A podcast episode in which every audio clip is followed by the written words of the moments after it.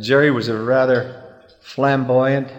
Do you remember the thing that he made in Sweden? Foreign Foreign Intrigue. Yeah, Foreign Intrigue. That was Uh, later. Jerry played Foreign Intrigue before Foreign Intrigue.